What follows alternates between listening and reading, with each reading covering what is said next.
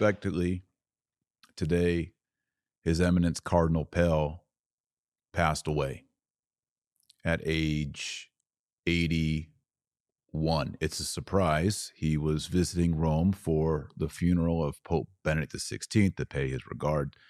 And he had also scheduled a hip surgery, a replacement hip surgery. And the story that I've gotten, it could be incorrect, but the story I've heard is he had a successful hip surgery. Afterwards, he was speaking to the doctor about the successful hip surgery and he died suddenly. That's all we have. His secretary has released that he's died, and the Holy See has acknowledged that Cardinal Pell has died. So that's Dr. Taylor Marshall from the Dr. Taylor Marshall Show, um, confirming the death of Cardinal Pell from Australia on while he was visiting Rome for the funeral of Pope Benedict. Today is January 11th, 2023, Anno Domini. So you've got Cardinal Pell passes away in Rome for the funeral of Pope Emeritus Pope Benedict. More writings now have been released from both Cardinal Pell and Pope Benedict, and this is what we need to get into. And in order to do this, I want to bring on Libby Emmons first show of the year. Libby, thank you so much for joining us. Thanks, Jack. Happy to be here. So, we're going to dig into this. We've also got some news from Libby that we're going to break down in the next segment. But first up, Cardinal Pell wrote an article, apparently, for The Spectator. Now, we don't know if he was on his deathbed writing this because it seems as though this was a surprise.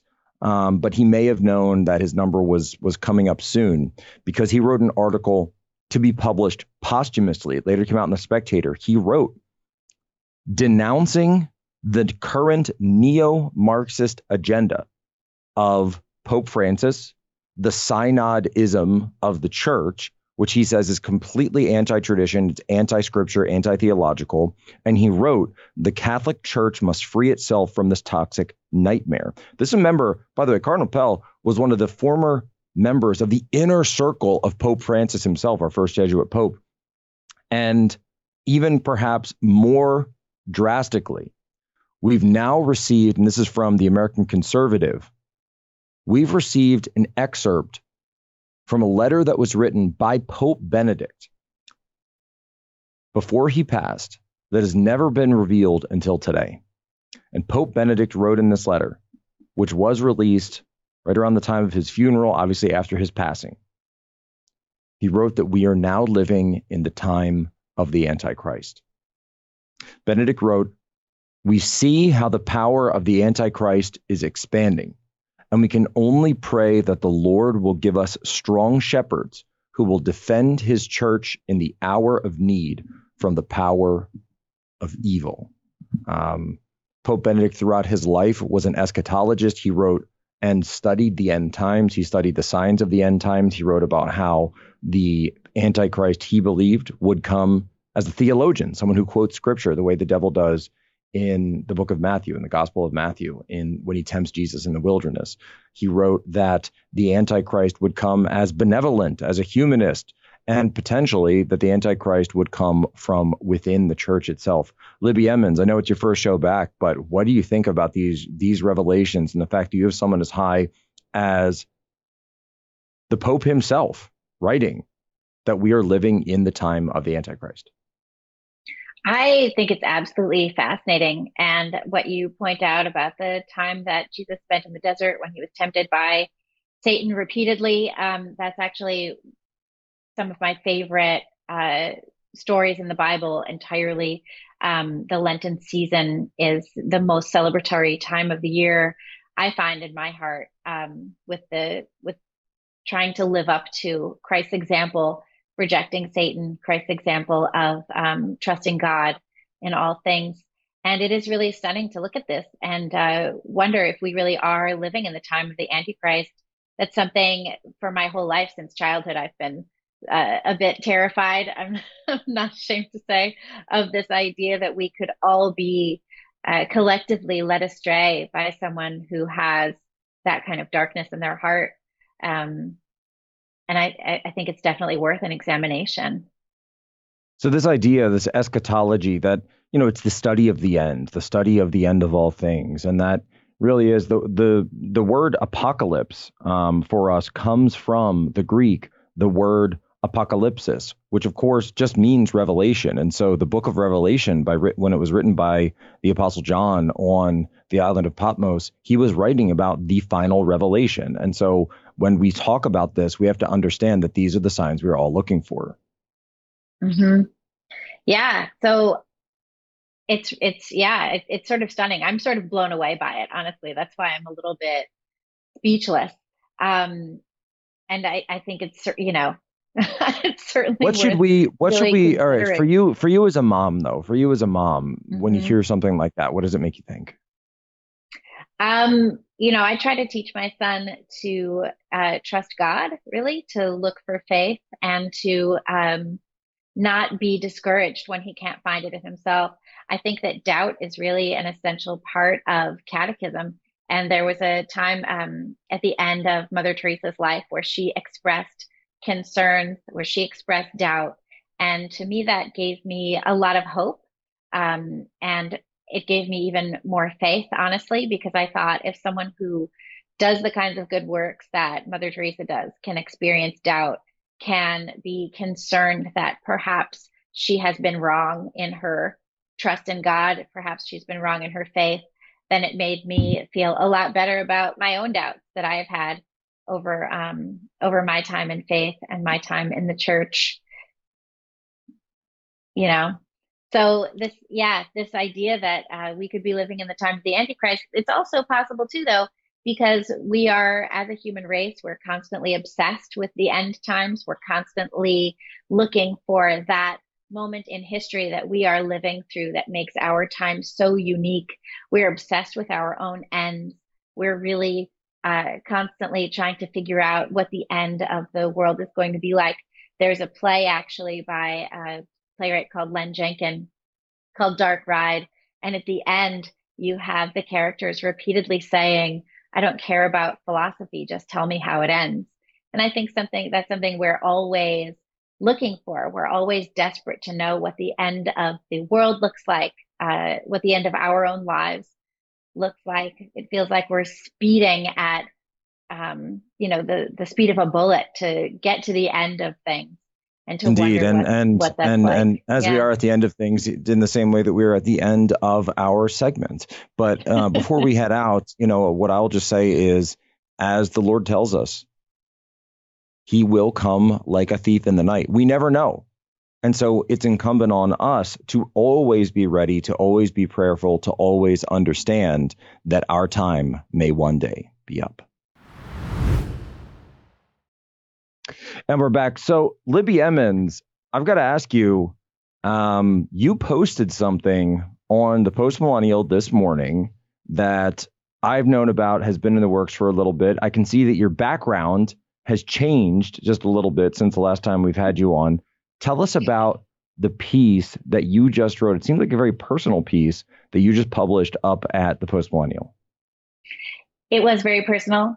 I moved out of New York. I um, moved into a home of my own in a red state um, in a little town where my son goes outside to play after school. Uh, he barely knows where his Xbox is right now. Uh, and um, he's thriving and happy. And I could not be more overjoyed that my son is happy. Um, You're beaming right now, Libby. You're actually I'm beaming. I'm very happy. I'm very happy because, as any parent will tell you, right, you're only as happy as your unhappiest child. And I only have one child, and he's doing great. So I'm thrilled beyond measure that he's doing so well. And so when I, I said get out of cities, and I when I kept saying get out of cities, get out of cities, get out of cities, you decided to mm-hmm. actually take me literally. I actually did take you literally. And to be honest, I never thought in my entire life that I would leave New York City. From the time I was little, my mom lived on West 66th Street uptown. She lived right near Tower Records. She lived across from Lincoln Center. She owned her own apartment. Um, I loved visiting her there. I didn't grow up there. I loved visiting her. I grew up in Massachusetts. I spent summer vacations in New York City. I spent uh, school um, breaks and holidays in New York City. And uh, my mother was born in New York City. My grandparents were born in New York City. My great grandparents immigrated from Italy to New York City. They opened their businesses there. My great grandfather, one of my great grandfathers, owned a grocery store on um, 34th Street, and he eventually sold the space to Macy's, which then opened Macy's. Uh, my other great grandfather opened several bakeries in New York City, one after the other. Each each one kept failing, and so, he finally opened one in Brooklyn. so you've got a lot of family history there, a, a lot, lot, of roots. Family history. You've lived in New York, right. and you wrote in the piece for about about twenty years. About the last twenty years, you've been in New York. Yeah, I've been a permanent so resident me, for twenty years. Walk me through then. In in a, a you know and, and summarize because the piece is just amazing. You wrote in the piece, and this I think is the best line you said you left the sirens of New York for the church bells of small town America. Walk us through the thought process and then the feeling when you got to where you are now.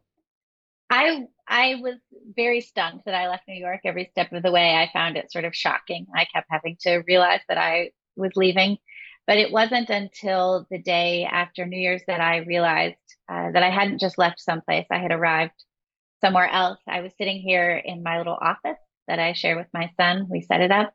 I had the window open and I heard church bells. It had been decades since I heard church bells um, in New York City. I hear the calls to prayer from the mosque nearby. I hear lots of screaming. I hear cats and traffic and cursing and all sorts of things. And I heard church bells. And then I realized that the church bells were actually playing Christmas carols the church bells were playing Christmas carols. And I had never heard church bells playing Christmas carols. I realized in that moment that I had come to a place where my culture exists, that my culture, neither in the arts nor, you know, particularly religiously, culturally existed anymore in New York City. And here I was listening to Christmas carols on a crisp winter's day coming through my window and I felt my heart lift. I felt my eyes sting with this recognition. Um, and it was really very joyous. And then, then my son ran by the window, uh, skidding on an office chair on the porch. So that was really funny. I can actually picture him doing the, that too, by the, the way. Yeah. But it was very surprising. Um, very surprising to leave, very surprising then to uh, but walk me through walk me through the decision process, right? Because you're a mom, uh, you've got your son. Why why mm-hmm. leave New York now? Was it was it COVID? Was it the lockdowns? Was it the vaccine mandates? Is it the crime? Is there or is it just sort of all of that? It was kind of everything all at once. I was no longer part of the theater community. I moved to New York City to make art, to make theater. That community um, is not one that I'm a part of, and the art that I see coming out of it is certainly not something that I want to be a part of. Uh, school shut down halfway through fourth grade for my son. And even though he's been back, there's really just no education happening at the school where he was 36 kids in his class because there were two teachers in the class that allowed them to have all of these uh, extra kids. There was no personal attention. He would come home and tell me that his teacher kept the kids in the classroom after the bell rang because there were fights in the hall. Um, lunches were terrible uh, it just was not working out for him. And that was a huge deal. Also, the city has changed drastically, and that did happen under de Blasio and COVID. The subways are not as safe as they were. Plus, the infrastructure of the subway system itself has entirely veered off course so that you could be on a train that you think is running express only to find five stops into your express train that it's now going to run local and you're going to be 45 minutes for whatever it was you thought you were trying to do. Uh, Uber rides home in the middle of the night, uh, $80, things like this. Um, so yeah, it was the, definitely the lifestyle that I had come to New York to have no longer existed. It at least no longer existed for me, and it definitely did not exist for my son it was at the point where I certainly, he's of the age where I should be able to say, go ahead to the park with your friends and come home when you're ready. And there was just not the possibility of doing that. The park was not a safe place for him to do, um, you know, to go play, to, to walk over to. Uh, there's definitely no playing with Nerf guns in the park because you have to worry that you might get shot. Um, and certainly, you know, his friends who are are brown, like they have to worry about getting shot as well. We've seen that. Um, so there were all kinds of concerns: education, lifestyle, crime. Also, the political leanings of the city are so horrific I, I definitely did not want my tax dollars to be paying for women for, uh, from other states to come to the city and get abortions. That's something Kathy Hochul, the governor of the state, really wants to have happen. Libby, I just got to say, we're running out of time, but I just got to say, God bless you. I, it sounds like you're absolutely thriving. You've gone and you're not having culture shock. I think you're having uh, culture discovery, cultural rebirth yes. in a yes. sense. And it, it's great to see. We can't wait to come visit you. have to come out for a play date uh, with Jack Jack. But folks, I want to remind you. Let's talk about things that sound too good to be true because you know, like offers for free iPhones. You hear about that? It sounds like too good to be true. Sounds like it's kind of like freedom itself. It's not free. You know, these mobile phone companies, they only lock you in to long-term contracts, but not only that, they build in the price of the phone to your bill with hidden fees. I'll tell you something about Patriot Mobile. Patriot Mobile can show you how to get that same iPhone interest free without the games, the gimmicks, no contract. Patriot Mobile is America's only Christian conservative wireless provider. They offer nationwide coverage on the best 4G and 5G networks because they use the same carriers as the major, the same towers as the major carriers. So you get the same great service while you support a company that is fighting to preserve our God given rights and freedoms, like Libby is just talking about there. Patriot Mobile also offers a performance guarantee. If you're not happy with your coverage, you can switch to any of the three major providers they provide for free. Go to patriotmobile.com slash POSO, patriotmobile.com slash POSO, or call their 100% US based customer service team. You can get free activation today with promo code POSO. If you are fed up with woke companies that don't care about the values of our country or your family, support a company that does. patriotmobile.com slash POSO. When University of Idaho murder suspect Brian Kohberger was arrested, this woman couldn't believe her eyes. I recognized him immediately and my heart just sank because I couldn't believe that like I was face to face with this guy. Nurse Haley Willette says they met on Tinder in 2015 when they were both psych majors at Pennsylvania colleges. He took her to a movie, then insisted on escorting her to her dorm room. I was kind of afraid to say no, so I just let him come in with me. Then he did something she says she'll never forget. He kept trying to tickle me, and I would ask him to stop, or I'd say, "What are you doing?" And he would be like, "I'm not. I'm. I'm not tickling you." And he would get very serious. Creeped out by Kohberger, she came up with a clever ruse. I proceeded to pretend to throw up in the bathroom, hoping that you know it would gross him out and he would leave. Did it work? Yeah. He um, had messaged me on Tinder and said that he was leaving and that he had a good time and that he would message me later. And then about an hour later, he messaged me and he said that I had good birthing hips. And I just never messaged him back after that. So, Libby Emmons, we haven't had you on since the news broke about Brian Kohberger, the fact that this does look like this was a serial killer who was obsessed with serial killers. You and I had talked about different hypotheses about um, was this potentially someone who was a jilted lover? Was this someone who um, had planned this out, was working up to it? Now we see that he had been on Tinder, looks like seven, eight years ago, was on there back when he was in Pennsylvania still. Um, still haven't found any connection or that we know of between the suspect, even though the evidence is, is very strong against against mm-hmm. him, very very strong evidence, DNA, cell phone, uh, video evidence, and now that we see this Tinder angle, walk us through what do you think the psychology is?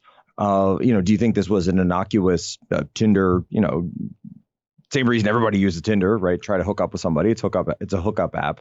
But is there a danger of combining the hookup culture of the 21st century where we have these one night stand apps at the same time as we see this massive explosion in true crime, the obsession with serial killers that seems to be every single new Netflix show that comes out or HBO series. It's always about serial killers. What is the danger there?